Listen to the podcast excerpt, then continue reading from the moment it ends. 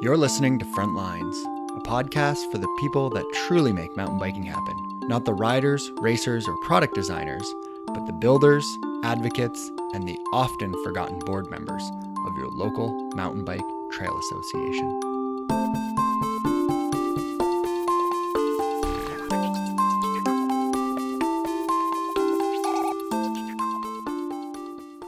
What's more durable, a sidewalk or a piece of single track? The answer is obviously the sidewalk. From a land manager's perspective, maintaining trails that are wider and more compact is just easier. But we can all agree that gravel paths and roads just aren't as much fun. As mountain bikers, we search and crave and even fight for single track. And when a land manager provides us the opportunity to build or sanction trails, that's a privilege. Soft trails are not the number one choice from a trail management perspective. When we demand single track, we become soft trail ambassadors. And that's not just those of us who consider ourselves trail advocates, that's all mountain bikers. But as trail advocates, it's our responsibility to educate and create soft trail ambassadors. I'm your host, Brian Hillier, and this is episode 17 of Frontlines.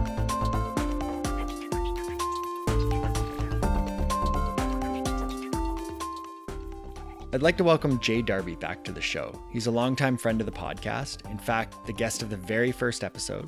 He's the president of MTB Co., also known as the Mountain Bikers of the Central Okanagan, as well as the multi user group Friends of the South Slope, both of which are in Kelowna. And very recently, he's the Okanagan representative of the IMBA Canada BC Council. Hey, Jay, welcome to the show. Hey, Brent, nice to be here again.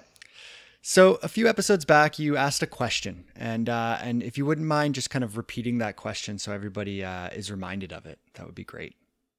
Yeah. So basically, what I was looking for is you know examples or ideas of what other organizations have used to manage the seasonality of trails. You know, we get these spring runoff situations, or we get you know groundwater moisture coming up in the in the thawing and in the spring, and just what you know effective ways organizations have have managed users in trail networks that experience these you know seasonal conditions where it really isn't appropriate for mountain bikers to be out there or even other recreation users to be out there on the trails.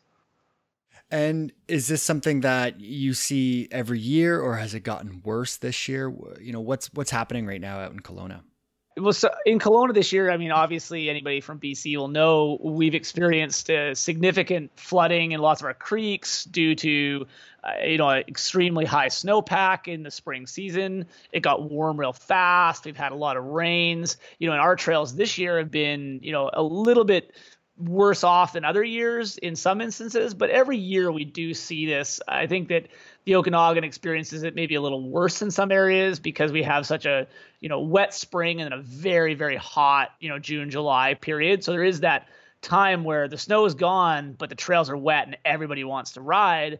But our trails and our our soil type really isn't conducive to riding in in the wet season necessarily over the last uh, month, month and a half, I, have asked a lot of uh, a lot of different folks um, what they've done, and so the very first thing that I heard from from people was that every region is a little different, and and you've kind of already alluded that to that already, and and so here's Alex Brieger. He's the trail builder and volunteer coordinator with the Central Washington chapter of, of Evergreen we're right next to the Cascade Mountains, right next to Western Washington, um, which is always really wet. In Eastern Washington, we don't always get a lot of rain, but when it is wet, a lot of our trails consist of clay and sand. And so the clay gets really slick, which then creates some issues on the trail, and sand erodes really quickly. So here's Matt Andrews, and he's the executive director of the Minnesota Off Road Cyclists, uh, or also known as MORC you know, wet riding is not uh, it's not part of our culture, and some people have a hard time understanding that when they've ridden all over the world.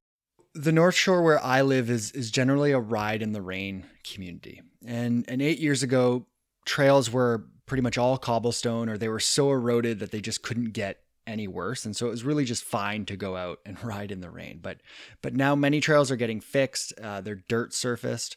For the most part they hold up fine in the rain. But but here uh, builders in the local club uh, they're trying to ask riders to just stay off of them during major rain events. So you know here on the north shore what we have is you know 100 millimeter rain in a in a single day type events. Those are the times when when riders are asked to stay off. But what what's kind of the general rule in Kelowna I think our situation is a little bit different. You know, it's we have similar soil types to what they're talking about in, in Washington there with the kind of sandy and or clay based soils around that really I mean they retain moisture, the the sand will get quite wet and, and loose. The clay will obviously stay put, but you can leave large ruts. You know, and really uh, it'll be dry in a day or two in Kelowna sometimes. If we have even 10, 20 mils of rain, that can really impact the soils but you give it 24 hours and the trails are perfect. And it's just, you know, our issue becomes how do you manage that, you know, small window where it's inappropriate to ride the trails, but it does have a large, long lasting impact on them. Yeah, so I've got you know some other experience with. I grew up out east, and and with my local trails in my hometown, the the Hydrocut out in Kitchener, Ontario, it was a you know do not ride in the wet type of place. But we had uh, a little zone, probably an hour, hour and a half down the road in Turkey Point, and the trails were all sand, but it was flat, so there wasn't an erosion problem like what uh, like what Alex said. But because it was sand, things dried out very quickly. In fact, it was actually better to ride there if it was a little wet because you wouldn't sink in the sand. Are there some riding areas there that that aren't uh, of that wait 24 hours or or is it kind of across the board in Kelowna the same thing? Our soil type, you know, it's fairly similar across the board. It, certain areas dry out faster, though. I mean, the Knox Mountains, one example of an area where it can almost be within a day. It could rain in the morning, be muddy till noon, and you give it three hours in the afternoon, it'll actually be dry and and hardened up again. As well, I mean, there has been efforts to decrease, you know, erosion in some areas to get water off of trail beds in the other networks that are more north facing that don't dry out as fast really our soil type is just of the of the uh, makeup that it's just really isn't conducive to riding in the really wet situations. So something that I've heard from from some people is uh, when in Rome. So while you're traveling, you know, do as the Romans. Figure out what is uh, okay to do and what the locals do, and try to emulate that when you're out riding. And and how how do you think people can can go about figuring that out? I mean, that's one of the biggest problems is just you know, we can say, you know, when in Rome, do as the Romans, but how do we know what's what's happening in each community? I think that's where you know Trailforks is an important tool in that regard, and we do try to use it. I think as well, you know, local shops. There's one here in West Kelowna that does a ride board where it's you know what the condition of each trail system is in regards to mud, or is it too dry, or you know has there been damage to a trail? You know, they keep a board up that just says here's where you should ride, here's where you shouldn't. You know, that's super helpful.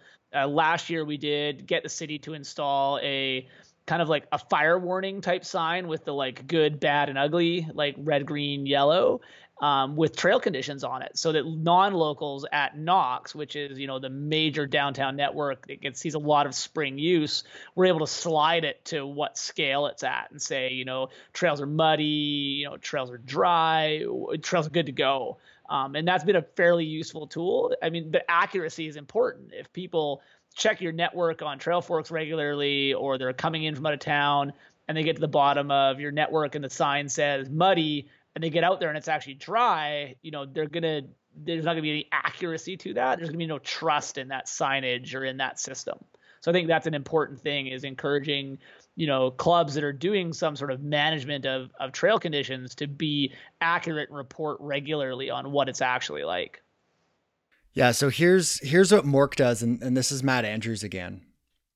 Here in the Minneapolis St. Paul metro area, we've got 13 different trail systems um, under under the MORC umbrella, and each of those trail systems does a really great job communicating um, their statuses via their Facebook page. Uh, each one has an individual Facebook page, and then we also have a, a community forums um, that each have each trail has their own section on the forums, and tied into that forums is a trails conditions trail status, um, if you will, update that our our qualified uh, volunteers, we call our trail stewards and our dirt bosses. Um, you know, these people have received training on sustainable trails. They're out there on the trails every week, uh, helping maintain them. Uh, they can set the uh, designated status. So, like you mentioned, even in the winter time, uh, you know, we might have a specific status that says fat bikes only, which really means the trail is a little, you know, the sun was out, uh, the snow is a little soft, and fat bikes are really gonna um, be the only thing that you're gonna want to ride out there. So, um, being able to change the statuses from open to closed, um, being able to put in a little blurb on the conditions uh, really helps communicate to the community what's open what's closed.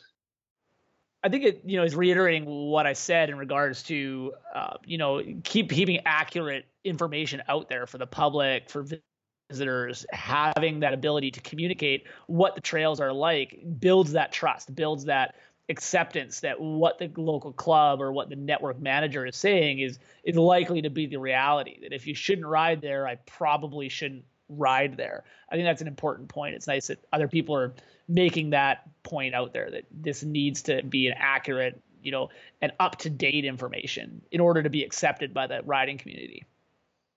Yeah, and, and something that I heard from from a few guests was that uh, having a an easily digestible way of displaying that was really important.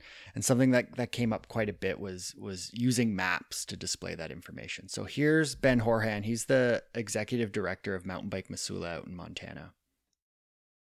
We've talked a lot and we've had a lot of feedback from the public that it'd be really great if we would do sort of like a, a map or a color coded thing or a list you know you see it with you know the in the fly fishing community where there's a weekly update on what's you know which river is fishing well and, and you know what fish are hitting there. If we could do something like that for trail updates, you know that would be great. People would love to see sort of a consistently updated list of which trails are muddy and which trails are good. And that's something that Alex and the Central Washington chapter of, of Evergreen wanted to do as well. The other thing we're working on is updating our website, and we want to create a trail status page. So for kind of each region that our chapter helps manage, uh, between Leavenworth, Wenatchee, and Lake Chelan.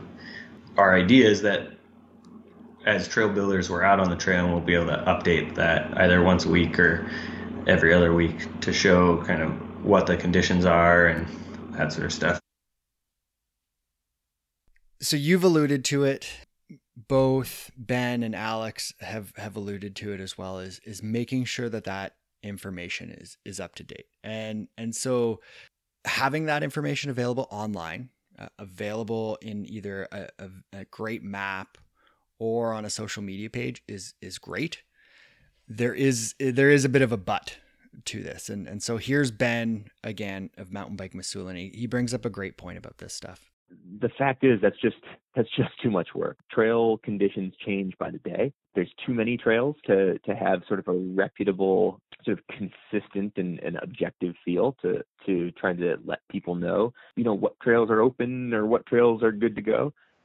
So it's interesting that you know he mentions that that point when we put our slider board at the bottom of Knox for trail conditions. You know, having those four choices. We originally thought of making it user manageable. You know, of like you can slide it to what you feel it's like when you get there, ride the trail you know you get to the bottom and you're like you know what? It was muddy up there and the user would be able to slide it to muddy. Uh, we talked about that at first and the city thought it might be a good idea we thought it might be a good idea and we came down to the decision it's like you know what? Is it always just going to be set at good? Like is there there's so many users there that they'll end up managing it as i thought that was okay so it's okay um, there is examples out there of where you know that type of thing does work though where you let the users manage the the network conditions just by having a slider board like we have that you know and it, it usually in some cases doesn't work in some cases it does work and it's hard to predict where and when that's going to be a, a, valid way to do it. Um, but it has been done other places where you let the users actually manage the trail conditions through a slider board or a map at the bottom you know so they can adjust it after their ride and say oh it was muddy out there or oh it was dry out there yeah, and, and Trailforks is a great example of that as well, where it is the users that can submit those reports and update the status of a trail. Does does that work, or or is there issues with that? From my experience, I think it's been working. I, as a you know administrator level uh, individual for the Central Okanagan, you know, I see what goes up and I, I keep track of it. And I try not to be, a, you know, an overriding authority. If somebody else puts a trail condition up, as you know, I don't go and automatically change it or, or you know, input my opinion on it. And I think for a greater extent where we are, it's been working. I don't think the use is there yet in that regard for trail conditions, at least in our region. I haven't seen a large amount of of uh, trail condition reports on uh, on like mud or wet or washouts or that type of thing. I do see a lot of you know tree down or corner blowing out, like kind of comments on the trail path condition, but not comments on the trail bed condition. There's not a lot of reporting yet uh, from what I've seen. You know, I'd be I think I'm all for that. It'd be great to see users continuously updating, you know, the trail Trailforks pages for sites or sorry, Trailforks pages for trails, you know, as to the trail bed condition. You know, it was wet, it was muddy, it was dry. It's I think it's a really good thing, and the more that people use it, the better and more accurate it will get.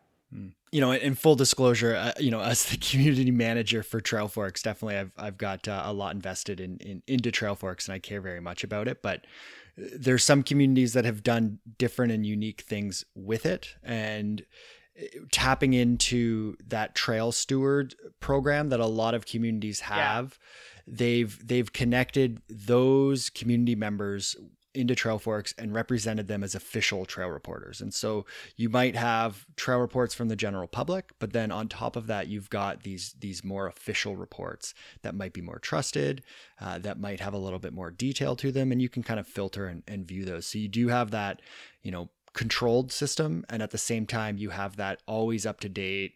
Um, always has the ability for somebody to update when they're out there riding, which is nice.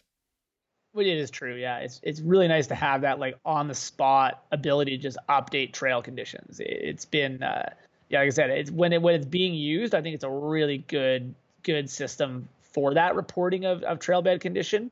Um, it's just a matter of getting users either, like I say, either official, you know, trail reporters out there or just the general public using that that portion of the site on a regular basis. Hmm. So the next thing I have is two very uh, different situations. The first is in Minnesota. So here's Matt Andrews again of of MORC.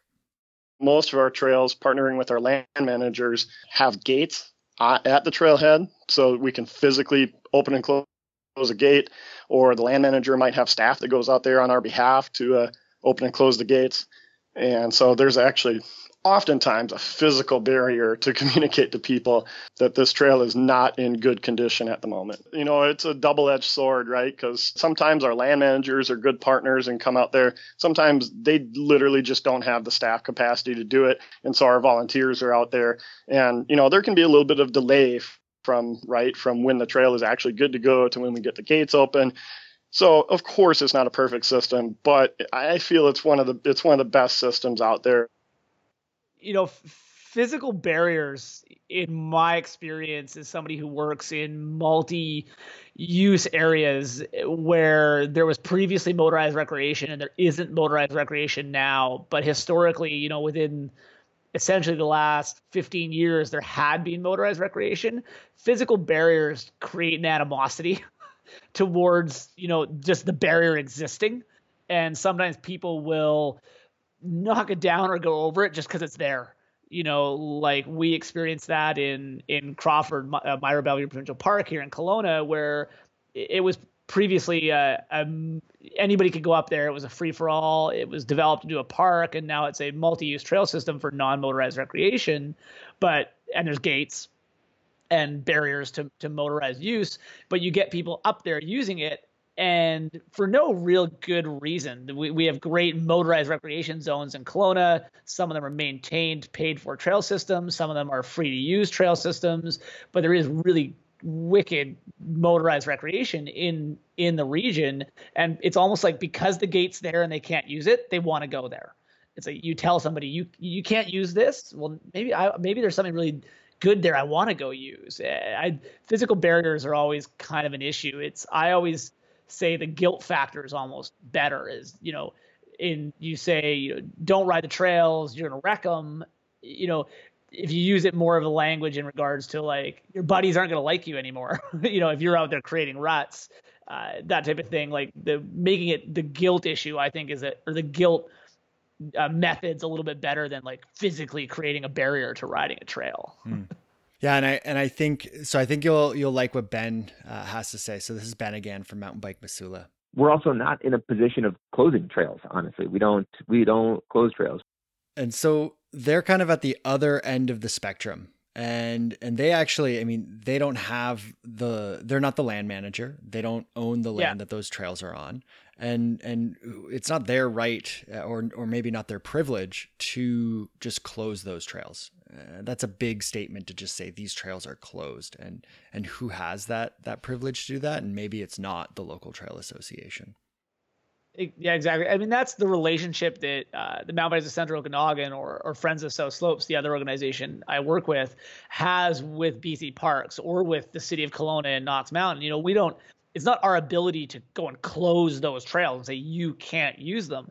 BC Parks could or the city of Kelowna could, but we're just trying to be the advocate for appropriate use for, you know, here's when you should and shouldn't ride them. You know, it's and again I come back to that the guilt clause I call it, or the you know that that pushing of the guilt is that you know you you inform people that it's inappropriate to ride it, and the people that do get that that understand that are going to comment to their friends. And friends like, oh, I was riding there yesterday. It was so muddy. It was so awesome. And they're like, well, you know that kind of wrecked the trails. You probably shouldn't have been there, or you shouldn't have been riding that day. Is I think that's a powerful tool or a powerful weapon in the war against inappropriate trail use. It's it's something that can be very effective um, in in managing you know inappropriate use of trail systems, whether it's regards to weather or you know whatever. So yeah, and, and you're touching on uh, the people and and the riders mm-hmm. specifically, mm-hmm. and and I think I think that's that's where maybe the problem comes from. Um, but also potentially where the solution can come from as well. So here's Matt uh, with MORC once again. Especially with just the just the scope of our organization and you know how many trail systems we have to manage and plus the uh, just the population around here. I mean we've got a great cycling community. Yeah, there's a lot of us you know so uh, that damage could uh, be pretty detrimental uh, without having some sort of mechanism to notify people if it's open or closed so I was speaking with Jeff Henn, and he's with the Fatlanders Fat Tire Brigade out in Saskatoon, Saskatchewan. And, and he used a term that I thought was really good. He mentioned that there's a lot of riders who could benefit from what he described as stewardship culturing.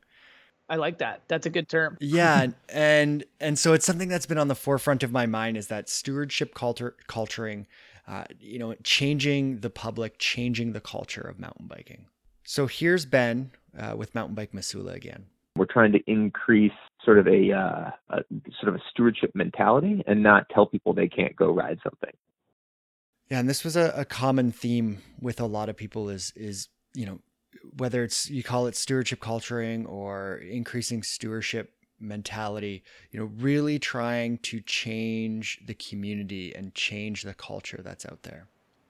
Yeah, I, I like that idea of of like becoming it becoming ingrained in in the community or becoming ingrained in the mindset of the mountain biker that you know I should be conscious of what I'm doing and the effect it's having on my trail systems that I love and how the effect I'm having on those trail systems inhibits or enables the community I'm a part of to you know get more trails or get more funding or be more effective in managing its trail systems. You know, if you've got limited resources and limited manpower and you're out there trying to fix ruts all day and then you run into people complaining that a trail isn't brushed and it's it's hard to, you know, react to that of like, "Hey, I we didn't brush that trail because we were fixing ruts all day cuz somebody was riding in the mud all week last week when it rained."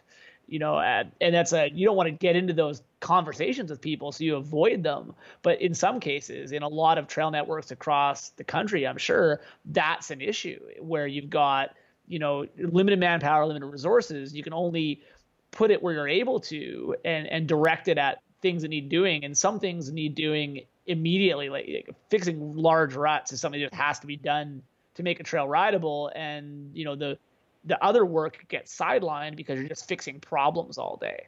Um, that's a really interesting point. Mm-hmm. Resources. Brandon Pack, this is uh, he's the executive director with the Ozark Off Road Cyclists, and, and they're in, in Arkansas, and, and he says it he says it really well. I think we want to be growing volunteers um, at the rate we're growing trails, and what that is is as an organization we recognize that. I mean, we have this boom in trails, and it's amazing, right? It's a blessing. We have this just we're building it by the mile, by the day but if at some point we don't take a, a step back and and really kind of focus our energy on the advocacy piece and really to make sure that we're fostering the growth of the volunteer trail advocates at the same rate we're growing these trail systems at some point that model is going to break right this year-round riding experience you know one of the reasons we have that in arkansas is because we have this established volunteer base that helps maintain voluntarily keep these trail systems open year-round for everyone to ride that's part of that recipe. That's part of what makes, you know, Arkansas so successful. And if we don't, you know, foster that and look for ways to continue to grow those volunteers, then at some point, you know, we could find ourselves where, you know, maybe it's not the great best experience. You know, you ride two miles in, and we've all probably rode trail systems like this. You get two or three miles in, you've been getting hit in your knees by weeds, you're covered in ticks, and you're like, man. And that's not the experience we're looking to create, right? That's not what we're wanting to do. And so, you know, as an organization, we're, we're doing what we can to really kind of make sure that our volunteers and volunteer trail advocates in our community are getting some recognition. Uh, that point of recognition super important. I think that a lot of trail groups um, forget to do that. Is that if you have you know key volunteers that are out there on a regular basis, you know it's they're deserving of recognition, and to some extent i think that promotes in other people the idea that man those guys are out there doing all this work and i haven't even put in you know an hour of trail work this year i haven't even you know been to a trail day to talk, even talk to the club or hey i haven't even joined the club and you've got clubs out there promoting you know here's individuals that have done you know 50 hours of work in the last month for free as volunteer labor to make sure the trails that everybody else is riding are open and rideable. You know, that volunteer recognition has come up in other conversations I've had with other groups or, you know, even with individuals that are out there is, you know, they often, the word trail fairies is thrown around is they don't even know who it is doing it often, the general mountain bike community. They just, the trails are open, the trails are clear, you know, those ruts were fixed. They don't know that it was – who it was that did that or that it was that it was one person who did a lot of that work they may have assumed that 20 people did uh, even here in the okanagan a lot of times it's assumptive that you know the club as a group did something when really it was an individual who went out there on their own volition associated with the club or not and undertook that trail maintenance just because they wanted that trail to be in better shape or just because they felt like you know it was unsafe or it, it needed fixing. And it's it's I think it's an issue sometimes that you know without properly recognizing the the work of individuals you don't you know portray to the community that there's more work to be done and there's not enough labor to do it sometimes you know we use the that term trail fairy and and i like it i think it's i think it's fun um it's cute it is cute but it it's they're it's not make believe. There's still people actually doing the no. trails, and, and that's what we need to recognize. Is like, sure, you can use that term, and and it's it is fun, but that doesn't mean yeah. that there's not really somebody who's doing that work.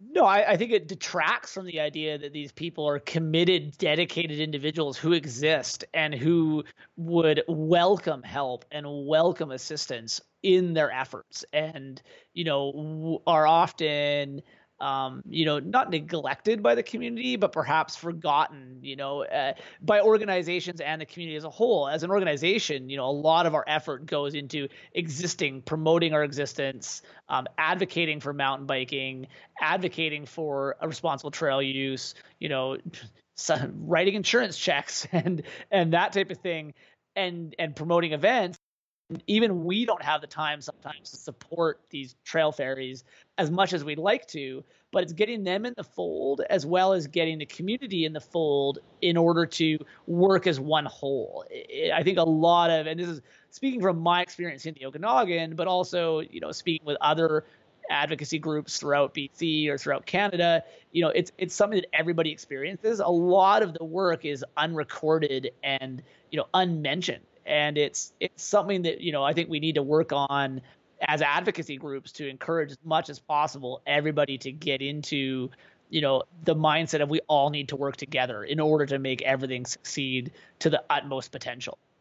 Yeah and, and you're kind of getting on uh, that that term volunteer burnout and it's it's something that in episode one in our discussion we, we, we touched on it yeah, yeah. Exactly. and and um brandon and and i brandon from the oorc out in arkansas you know we talked about it quite a bit i, I have a full interview with with brandon and it's going to come out in, in two episodes so episode 19 um, I won't I won't kind of give away too much about that, but he's they do some really cool initiatives to prevent that volunteer burnout, and it's all about that recognition, and, and it's it's really neat. So definitely something to to listen to in uh, in a couple weeks.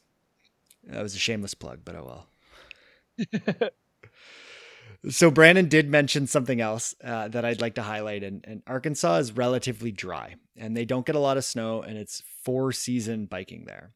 So here's Matt Andrews again with MORC. Nonstop season for us, especially with fat biking being a huge thing now. The trails just don't stop. What's winter like in Kelowna? Uh, here in Kelowna, I mean, we've got a very extensive freeze thaw cycle. So we get, um, you know, two years ago, I rode right till December, no snow on Knox Mountain. Um, there had been snow in town. It thaws out super fast, and it's dry hard pack trails again uh, you know, the north facing slopes, Myra Bellevue, Crawford, Gillard, you know, it it stays a little bit. It can get kind of muddy that sort of season if there's a little bit of snow, but but a lot of melting. You'll get trails that are rideable, but but uh, you know bad conditions.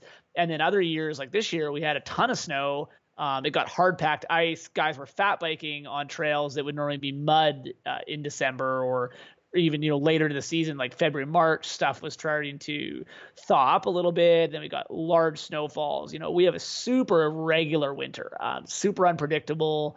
And like i said the freeze thaw cycle can just be all over the road. It'll change a thousand feet of elevation for our freezing point in a matter of a week or two um, which makes for you know we don't run into too many issues in the winter, but it could be as mountain biking gets more popular, as more people are doing this, as the fat bikes and plus bikes come out. You know, I can only foresee uh, some more issues in regards to you know appropriate trail use seasonally. Like when should you be? At what point does a plus bike okay to ride in? You know, irregular conditions, but a fat bike you know, would be better for another two weeks, but your plus bike, you shouldn't ride anymore. And your mountain bike, you really shouldn't be on the trail. I think that, you know, those categories of cycling are really cool. It lets us do some neat riding. It lets us ride in the off season, but it actually could in some areas like ours lead to actually more issues down the road of, of this off season cycling and these bikes that make off season cycling very popular and, and super fun to do actually. Mm. Definitely there's the potential for, for issues as as we see more of this. I mean, fat biking is is huge when you go east.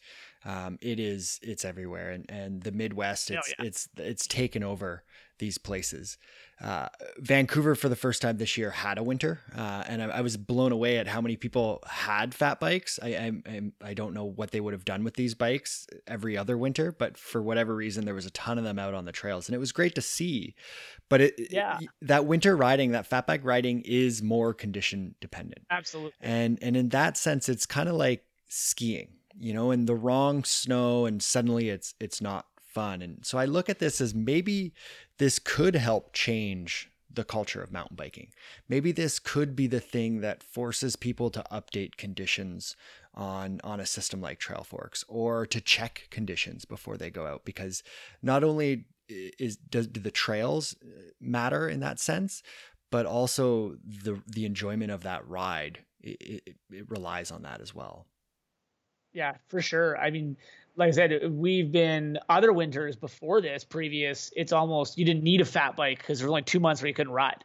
You know, this year we, it was we had a crazy winter, like just you know seasonally, just like Vancouver and the rest of BC did. There was so much snow, and it you know froze up. It got hard. You know, the fat biking was was awesome actually for most of the interior.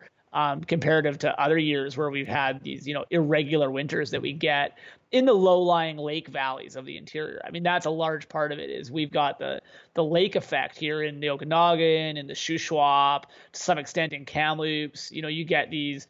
Uh, you know, the freezing level can rise and and lower so quickly um, due to the large water large water bodies that you know this winter it was cold and it was snowy and the fat biking was awesome. I think, like you say, you know, people might get ingrained with that idea of condition dependent cycling. You know, I go, I'm a snowboarder myself, and rates of the winter, I've got three snowboards, and one comes out in the rock season, one comes out in the spring, and one's there for the hard part of the winter where I know there's a good base, and I know there's, you know, I'm not going to run into rocks and roots and that type of thing.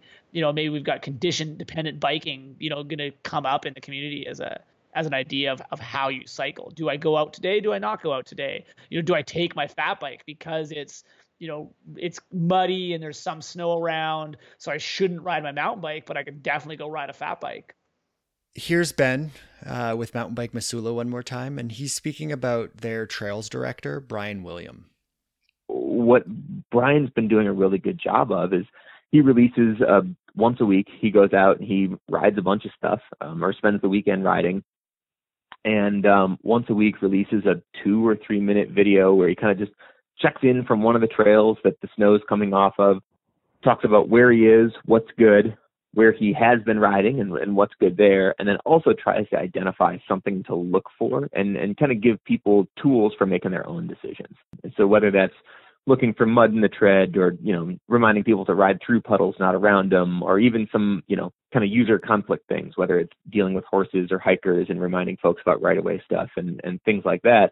So it's also, on the one hand, it's, it's, it's a huge opportunity for riders who maybe aren't sure if, you know, such and such trail or Sawmill Gulch is ready to go yet. You know, Brian can go up there and tell them that it is or it isn't he can tell them what's riding really, really well right now. Um, and then he can also kind of give them a little bit of heads up for, for things to look forward to or things to look out for um, when they're out riding, exploring on their own. Those videos are up on our Facebook page, so you can kind of get a look at look at what he's doing. They're they're definitely like zero production value, 100% just content, um, zero polish, which is I think I think people kind of like. You know, it's just a quick and dirty. Like we're not, you know, spending all of our time in in a, in a video editing software. We're just trying to get the information out.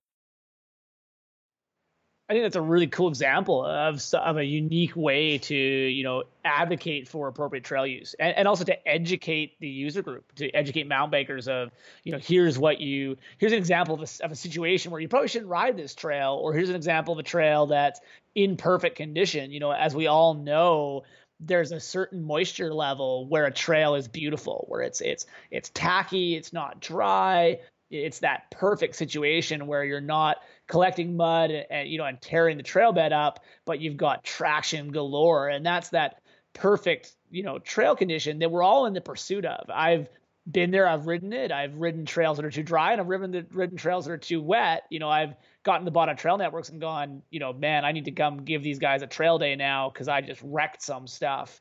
Um, but yeah, I think yeah, we're all in pursuit of that perfect trail condition. That's really cool that they're doing that, where they're educating their their constituency of, of here's what our trail network looks like, here's what you should ride, here's what you shouldn't ride. You know, and, and he makes a good point about you know like other trail users and how to you know talk to them or, or interact with them in those trail conditions. That's pretty sweet. Yeah, and, and I think it, it achieves another thing too, where it puts a face to the organization. And and so Ben told me this, and right away I was like, I gotta tell my local club about this. So I, I, wanted to tell the, the North Shore Mountain Bike Association. And and before I had a chance to, to tell them, the very next day, their director of advocacy, Cooper Quinn, posted a video exactly like it, right? And it was it was great to see. Like it's already I've seen a number of other clubs taking advantage of it now, which is really cool yeah, that's a that's a great it's a great idea. I mean, if, if you've got the time and manpower to do it, that's a, a super you know good tool to to educate and like I say, put a face to the organization other than just being out there on the trails and you know and and identifying yourself. I think that's a super important point, and I, I push that to all of our directors and and our volunteers. You know, we've got a, a Toonie Ride series that we run with a, a pretty solid you know regular volunteer base, and I tell them all, you know, if you're out there riding, identify yourself as who you are, identify yourself that you're associated with our organization. And if you see people doing something that's good or bad, you know, like encourage or discourage that behavior and let them know who you are and where you're from.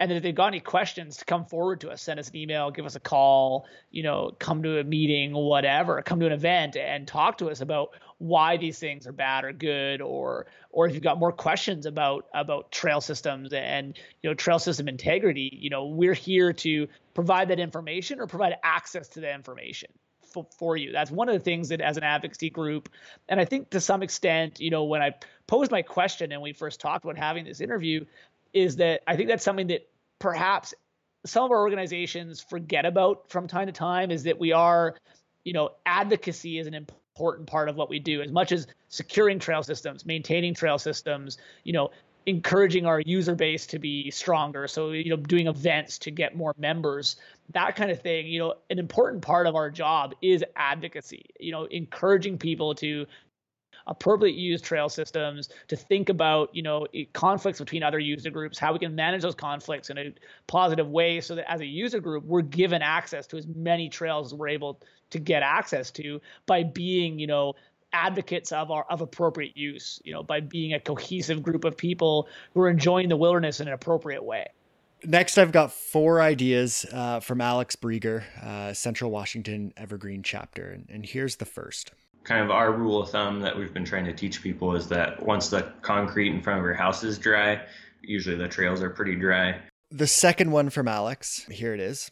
We work with the Chelan Douglas Land Trust, and they have these really cool cement blocks that show the prints of all the multi use users that use trails. And if the trail looks like this right now, don't go and ride. Uh, you know what? The, the emplacement of the bricks at the entrance to trail systems is a super cool idea. That is is really a unique way to show, um, you know, a user groups what impact their their use of the trail in certain conditions has upon it. That's something I've never even like crossed my mind. That's that's really cool. So here's the third one from Alex. We've been working on getting going to farmers markets and having tents or going to different events where people learn what evergreen is and then try and get people to become members and as members then coming out to volunteer. And once they're out on the trail they really do see uh, the impacts of how long it takes to fix a, the ruts or drainage issues and that sort of stuff. I like the idea of you know engaging users or in a in an alternative uh, format location like i said going to like farmers markets or other community events and trying to engage the general public who may be trail users in you know appropriate trail use. And, and portraying he said in the same little instance there portraying to people how much work it actually takes to fix broken trail or or you know eroded trail from inappropriate trail use. Uh, you know i as uh, as i sit on a, a multi use board as well as the board of the mountain bike club you know in that multi-use board you know we discuss hiking and, and horseback riding and mountain biking. And you know there's actually an issue in some networks like ours that are that are very multi-use that trails can be of a condition where you can hike and bike on them but not ride a horse. And trails can be in condition where you can safely and appropriately hike on them but you shouldn't bike or ride a horse. And it's really hard to manage three user groups and tell one user group they're allowed to run a trail network or one user group they're allowed to access it uh, or even two user groups. You, you, guys can both access it but really this trail is not in condition for this user group right now um, because there's a there's an equality issue there of of you know well shouldn't we just close it to everybody then? If if one user group isn't allowed to use it the other two are. And at what point does that trail it, it, at what point is it of a condition that it, each user group is allowed to use it? It's it's really hard to measure and that that complicates it quite a bit. So it's it's interesting he says that of like you know putting each user group's track on a brick and saying you know if if you're leaving marks like this that user group shouldn't ride it. It's a really cool way to portray to, to each group you know when and why they shouldn't ride a trail or use a trail yeah, and I and I think you have an interesting perspective because you you do sit on a, another group that is you know fully multi-use, and there's a lot of trail associations out there, but but really they're they're mountain bike trail associations, um, and and there are a number of other groups that are true you know equestrian running, hiking, and and mountain bike groups, but for those groups that aren't, I think that we we forget that you know all users are affecting trails and we might not be communicating to all of those users. We might only be communicating to the mountain bikers and it's important to get out to other users. Uh, absolutely. I think that there's probably you know uh, it's to use north shore as example. You know there's a lot of people hiking those trails or trail running those trails. Trail running's a you know, bursting sport, and it really hasn't hit its apex yet. We're going to see more and more people out there exploring mountain bike trail networks that aren't on bicycles. And you know, I think it's important to acknowledge that that's fair use. You know, we can't ask for exclusive use of our trails. We can encourage people to understand that they are mountain bike trails made for mountain bikers. And if you're trail running on them or hiking on them, beware. We may be descending at an accelerated rate. You know, we may be climbing these trails out of breath, heart throbbing, and you should probably step out of our way so we don't have to stop and start again because it's easy to stop and start when you're hiking or running compared to being on a bicycle. Um, you know, but I think it, it behooves us to understand that our trails may be used by a lot of other user groups or or multiple other user groups, but a lot of skill levels, let's say, you know, and and it you know it, it's reasonable for us to undertake the education of those groups as well.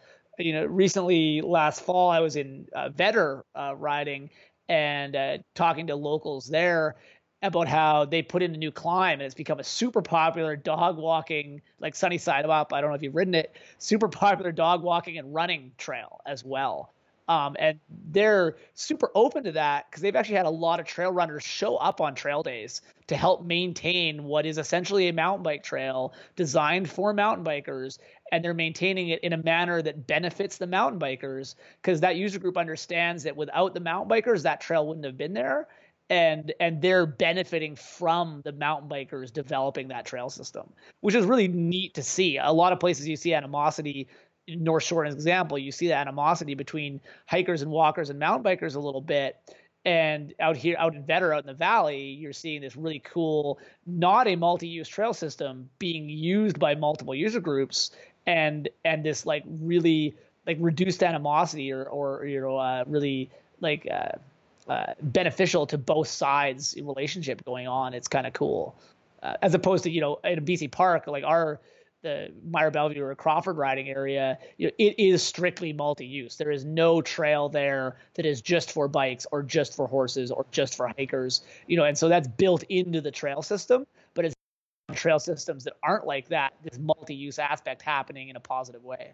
Hmm connecting with those other user groups and building those partnerships is is only going to create good things. And I'm really excited here on the North Shore. We've actually got a trail running alliance that that's just started. Um, they they still need to to form a board, but um, but they're they're getting to that process and. Uh, and and it's going to be neat to kind of see their perspective and to hear what makes a good trail for them as well right and and potentially even to be able to cater to them a little bit and, and work with them because it's it's something that um, that I think we should all be thinking about is who else is on the trails. It's not just mountain bikers.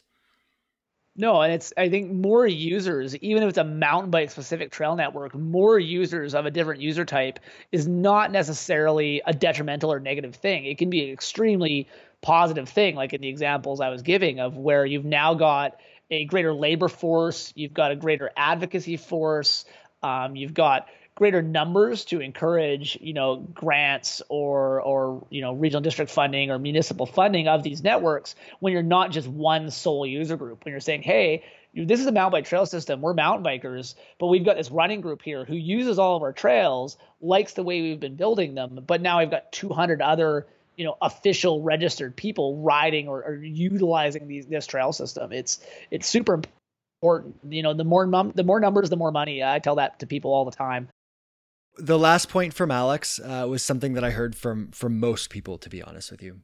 Posting pictures on Instagram that kind of show what wet trails look like and what the damage looks like.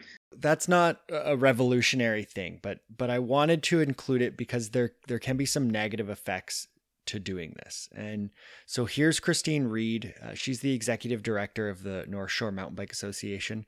Um, some some people might remember her. She was in episode two uh, about social media of of the podcast. Um, here's kind of her with a little bit of warning about posting trails, uh, posting photos of damaged trails.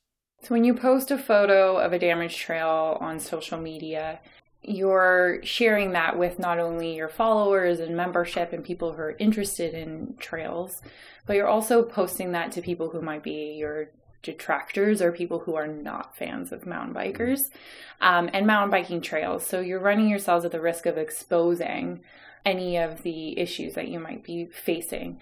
Um, and then that can be used against you in conversations with land managers um, and, and in your advocacy efforts because you've now shown the reasons why you would want to do the trail work. And I can understand why people would want to post that on the internet or posted on social media as a, as an example of why we would want to stay away from something mm-hmm. um, and why we'd want to stay away from those trails but it could also do you more damage and disservice in that people will use it against you. They'll show it as the reason why mountain bikers should not be using the trails and why advocating for trail use is, is not the best. But when it's best to share images that are of the actual work that we do you know, I, I agree with Christine to some extent, but also, you know, I, I think in some regard that ship has sailed. Um, you know, we it's not the subject, it's the context. Um, in encouraging appropriate trail use and trying to you know share with the public at large or with our user group or with other user groups you know what is inappropriate trail use you know we're doing that in the context of this is something that shouldn't happen this is something that you know we should avoid and, and this is the man hours that go into to to doing to fixing that. But you know, if anybody who's watched mountain biking media or who has read mountain bike magazines, there's hundreds of examples of of publicly available images and and and video of people inappropriately using trails you know and that is always going to be there. And to a large section of the public that's their perception of mountain biking. You ask somebody who has no connection with a mountain bike or what mountain biking is like and they use the word extreme and, and crazy and they jump off stuff and you know and you know the recent imagery has been you know blowing up berms is is a thing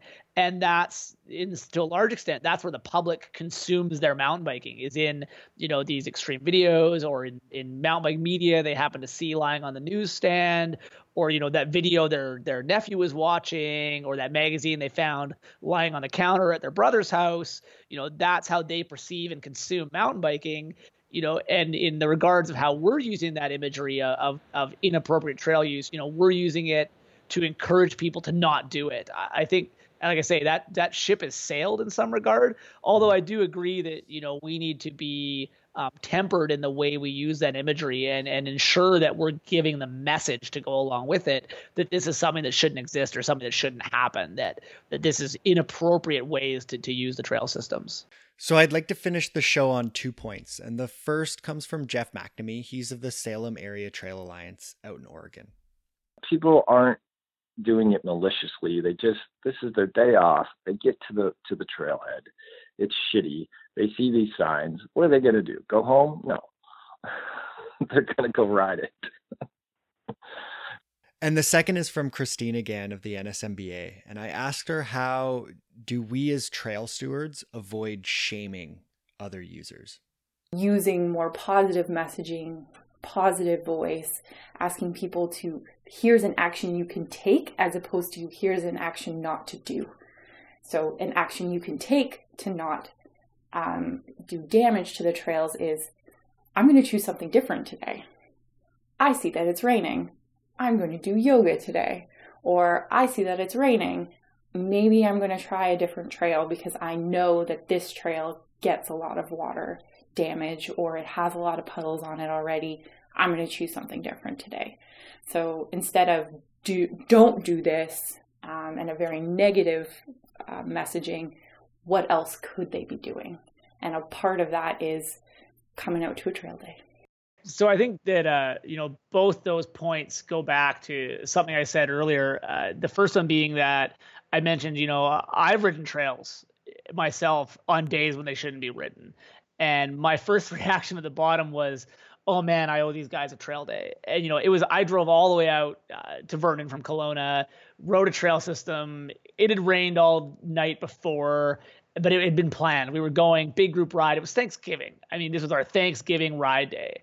And, you know, I, I got to the bottom and it was, I felt guilty because of my knowledge base, because I'm educated in appropriate, inappropriate trail use and that segues into what what Christine said as well is that positive versus negative thing. And I was mentioning earlier the guilt factor. I, I like to talk about that from time to time. I think there can be positive guilt and negative guilt. You know, people. I think it's a strong emotion when you feel bad about something. Like I felt bad about that. I bought a NOCS membership, like a North Okanagan Cycling Society membership, and you know I've planned to go out to some of their trail days this year because I really do feel like I owe them labor for for the ride I went on last last fall, uh, or sorry, last uh, yeah last fall, and I think that that's positive guilt, you know, because I'm knowledgeable and I understand what I did may have been inappropriate at the time. I did it because situationally it was just happening, and but that encouraged me to make an effort to reach out to that club in, in, some regard. You're joining their club, becoming a member,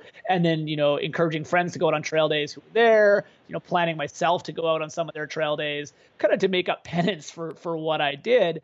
And I think that's a positive guilt. You know, like Christine was saying, you know, you don't want to shame people. That would be negative guilt. You're you're shaming people into coming out. You know, you rode the trails when they were muddy. You should be out here. You know, I don't think that's the way. Like she says, we don't want to approach it. We want to be positive about it.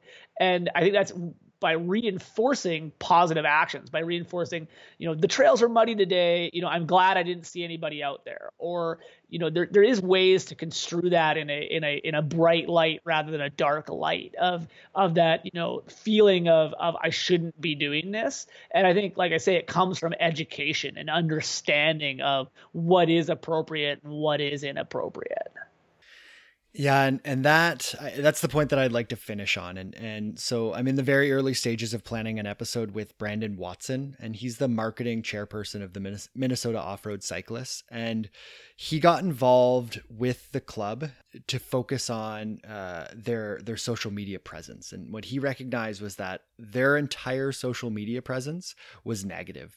It was don't do this, don't ride here. This is what trails shouldn't look like. Uh, who you know who rutted up these trails that kind of thing. And it was it was just not something that he wanted to follow. It wasn't something that a lot of people wanted to follow. And and it's not productive. It, it wasn't productive. And they didn't get a lot of follows on social media because who wants to just have a, a finger wagged at them the entire time? Yeah. Yeah.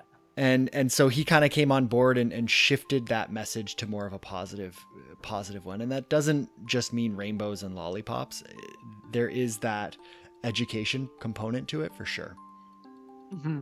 Well, Jay, I wanted to thank you for for joining me once again. This is uh, the third time, uh, the third show that you've done. it would be, on, yes, uh, which is which is fantastic. You're becoming a, a, a repeat guest, and uh, and it's been yeah. great to hear from you again. So I enjoy our conversations. It's, it's awesome to, to see this happening throughout the community, to have input from so many other organizations across, you know, the country, you know, across North America. It's awesome that we're sharing, you know, our knowledge and, and resources in how to effectively manage these types of issues.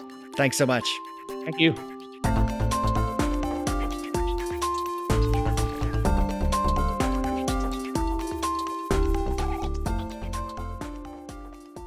I'd also like to thank everyone who participated in today's discussion. Alex Brieger of the Central Washington chapter of Evergreen, Matt Andrews of the Minnesota Off Road Cyclists, Ben Horhan of Mountain Bike Missoula, Jeff Henn of the Fatlanders Fat Tire Brigade, Brandon Pack with the Ozark Off Road Cyclist, Christine Reed of the North Shore Mountain Bike Association, and Jeff McNamee of the Salem Area Trail Alliance. Next episode will be my interview with Devon O'Neil, writer for Bike Magazine. We'll be discussing his four part article, Lines in the Dirt, where he explores various battles for trail access across the United States. If you haven't read these articles, I definitely suggest doing so. There'll be a link in the show notes. I'm also in the very early stages of planning an episode about the disconnect between the bike industry and the advocacy world. If you'd like to contribute, let me know. Like always, you can find the show on Facebook, Instagram, and Twitter at FrontlinesMTB you can also send me an email or an audio file to frontlinesmtb at gmail.com. Don't forget to support the show via PayPal. You can find a link in the show notes, as well as links to all of my guest websites and various social media pages. Music is once again by Lee Rosevere, production notes by Jennifer Pride. And finally, I'm Brent Hillier. This is Frontlines. Thanks for listening, and happy trails.